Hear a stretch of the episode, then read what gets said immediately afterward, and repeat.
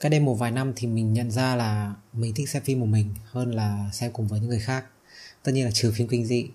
Lý do là bởi vì có những cái nội dung nó dễ làm mình xúc động và nếu đang xem phim cùng người khác, kể cả là bạn bè thân đi chăng nữa thì mình cũng sẽ phải cố nén nước mắt. Đặc biệt khi đấy là cái cảnh mà ít ai khóc việc bạn khóc trước một cái cảnh mà không phải ai cũng khóc ấy nó sẽ làm cho người ta chú ý rồi thắc mắc và cái điều cuối cùng mình muốn khi mà mình đang khóc ấy, đấy là những cái câu hỏi của mọi người xung quanh. Nếu mình nhớ không nhầm thì mình mới chỉ khóc trước mặt người lạ đúng 3 lần. Lần đầu tiên là cách đây hơn 2 năm khi mà người yêu cũ của mình đi du học. Lúc tiễn bạn ấy ở sân bay Bạn ấy có tặng cho mình một cái hộp. Lúc bạn ấy đi rồi thì mình mới mở hộp ra.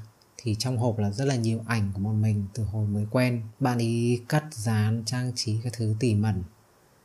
Thì lúc đấy mình ngồi giữa sân bay vừa xem vừa khóc lúc đấy mình chẳng còn quan tâm xem là những cái người xung quanh người ta nghĩ gì nữa rồi. Lần thứ hai thì là vào giữa năm ngoái khi mà buôn nhà mình mất, ngay trước mặt mình, ở một cái phòng khám thú y. Lần thứ ba thì là sáng nay, lúc đi trên đường thì mình đã bắt đầu khóc rồi mà dù lúc đấy mình cũng chưa biết gì cả. Chỉ là mình đội mũ bảo hiểm, che kín mặt, nên là lúc lái xe cũng là một trong những lúc mà mình cảm thấy như mình đang ở một mình, có thể khóc thoải mái lúc đấy chỉ là mình nghĩ đến cái vấn đề mà đang phải gặp, nên là cảm thấy đau lòng thôi. Khi mà gần đến nơi thì mình cũng cố nín khóc, lau nước mắt rồi các thứ vì mình không muốn mọi người đấy biết. Sau cuối cùng là mình quyết định là mình sẽ đội nguyên cả mũ bảo hiểm lên để không ai biết cả. Nhưng mà lên đến nơi, đến lúc mà rút điện thoại ra, thấy tin nhắn của gọi nhớ, thì mình mới biết là chuyện đã rồi. Lúc đấy thì mình bật khóc, thành tiếng ngay trước mặt chị bác sĩ luôn. Chị ngồi với mình một lúc rồi thì đi xuống để cho mình được ngồi lại một mình. Mình cứ ngồi thế, khóc suốt hơn một tiếng, rồi mới cảm thấy bình tĩnh trở lại để gọi điện, báo tin cho mẹ và em gái. Có thể bạn đang tự hỏi là mình kể tất cả những cái chuyện này để làm gì? Thì lý do là bởi vì sau rất là nhiều chuyện không vui thì mình hiểu được cái tầm quan trọng của việc được khóc. Năm ngoái sau khi chia tay người yêu cũ thì mình khóc rất là nhiều nhưng mà mình không muốn mẹ mình biết lại lo cho mình nên là mình giấu. Cái vấn đề là mình đang sống cùng gia đình. Và có biết cái cảm giác bên trong vỡ vụn nhưng mà bên ngoài vẫn phải tỏ ra bình thường như là không có chuyện gì xảy ra?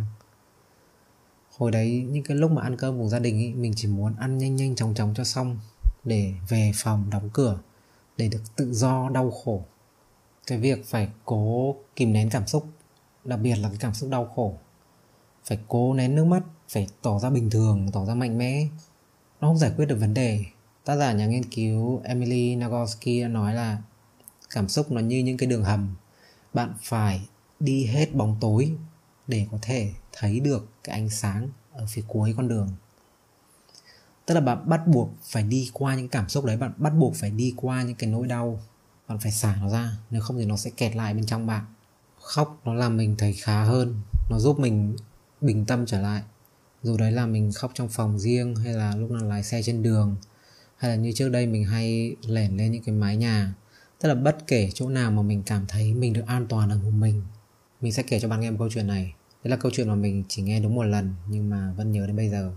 Có một gia đình này vừa chuyển đến một cái thành phố mới để sống, và cái việc phải thích nghi với cuộc sống mới nó làm cho cái cặp vợ chồng này rất là căng thẳng. Thì cái cậu con trai mới lớp 1 thôi gặp khó khăn trong cái việc kết bạn ở trường mới, nhưng mà cứ mỗi lần nó về nhà, khi mà mẹ hỏi là hôm nay ở trường thế nào? thì nó sẽ bảo là ổn. Bởi vì nó không muốn bố mẹ nó phải thêm một cái vấn đề lo lắng. Rồi có một ngày, nó về nhà, nó vẫn trả lời mẹ nó như thế, rồi nó lên phòng, chui xuống dưới gầm giường và nó khóc. Nhưng mà nó cố gắng chui sát sâu vào bên trong. Nó khóc thật là nhỏ để bố mẹ nó không nghe thấy. Nhưng mà bà mẹ cảm thấy có gì thì không ổn lên phòng và phát hiện ra con mình đang khóc. Bà mới nằm sấp xuống và cố với tay vào bên trong để chạm vào thằng bé.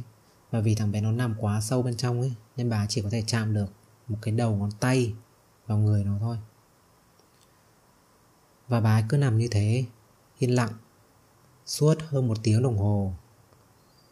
Sau đấy thì thằng bé nín khóc dần, rồi nó bỏ ra ngoài, rồi hai mẹ con cùng nhau xuống ăn tối. Bạn có thấy cái điều đặc biệt gì ở cái câu chuyện này không? Bà mẹ bà ấy không hề hỏi nó xem có chuyện gì xảy ra. Cũng không hề cố an ủi dỗ dành nó. Cũng không hề cố làm nó vui lên. Tất cả những cái gì bà ấy làm, đấy là ở bên cạnh nó, chạm vào nó. Thì nó biết là bà ấy quan tâm. Ngoài mẹ và em gái ra thì mình chưa nói với ai về cái chuyện xảy ra sáng nay. Vì như mình đã nói đây, những lúc mà đang đau khổ ấy, cái điều cuối cùng mà mình muốn ấy, đấy là những câu hỏi mình biết là mọi người quan tâm đến mới hỏi nhưng mà thực sự cái việc phải trả lời những câu hỏi ấy, vào lúc này ấy, nó là quá sức lực. Có thể mình sẽ bị ném đá bởi vì nói ra cái điều này. Thực sự thì đây là cái điều mà mình đã luôn cảm thấy từ rất là lâu rồi nhưng mà không dám nói ra. Cho đến khi mà mình xem được một cái tập podcast của cái bà chuyên gia về các cái mối quan hệ tâm lý Laura Heck và bà ấy cũng có cái cùng cái suy nghĩ với mình. Đấy là mình chưa bao giờ cảm thấy bất cứ cái gì khi mà mình nghe cái câu xin chia buồn chia buồn với gia đình bạn. Hay tiếng anh thì có sorry to hear that. Mình luôn cảm thấy đấy là những cái câu nói dập khuôn mà nó không mang một cái tí cảm xúc nào ấy. Mình không nói là cái người nói ra người ta không cảm thông với cái người mà đang bị mất mát nhá. Mà mình chỉ đang nói là những cái cái từ ngữ đấy, những cái câu đấy nó không hề có một cái cảm xúc nào. Tức là khi mà ai đấy người ta đau buồn và mình thấy thương người ta ấy. Nhưng ngay sau khi mà mình nói ra cái câu mà xin chia buồn chia buồn với gia đình bạn mình cảm thấy cái câu mà mình vừa nói ra những cái từ mà mình vừa nói ra ấy, nó hoàn toàn rỗng tuếch. Nó không có cái tí gì gọi là cảm thông với người ta luôn nó không có cái gì gọi là an ủi luôn ấy. Lúc đấy nó tôi đấy mới cảm thấy rất là tệ hại bởi vì không nói ra được cái câu nào khác mà nó chân thành hơn. Nên sau đấy thì mình quyết định là mình sẽ không nói cái câu đấy nữa. Và cũng trong chính cái tập podcast mà có cái câu chuyện mình vừa kể phía trên thì mình đã học được cái cách là nên làm như thế nào khi mà có một người thân rồi người xung quanh mà gặp phải chuyện buồn.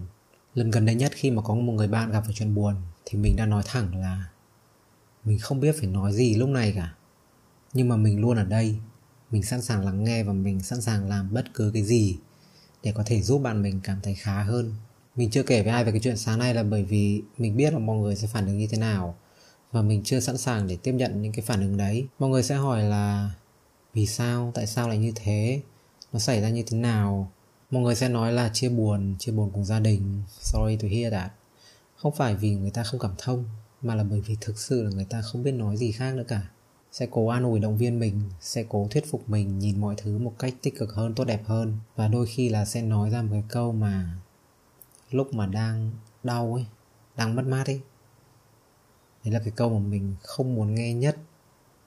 Đấy là, tao hiểu cảm giác của mày. Tao biết mày cảm thấy như thế nào. Tao hiểu chính xác mày đang cảm thấy như thế nào. Bạn có biết là không có nỗi đau nào giống nỗi đau nào không? Bởi vì dù có cùng là một mất mát đi chăng nữa dù có rất là nhiều điểm tương đồng đi chăng nữa, nhưng mà cuối cùng thì nó sẽ vẫn khác nhau. Vì không có trải nghiệm nào là giống trải nghiệm nào cả.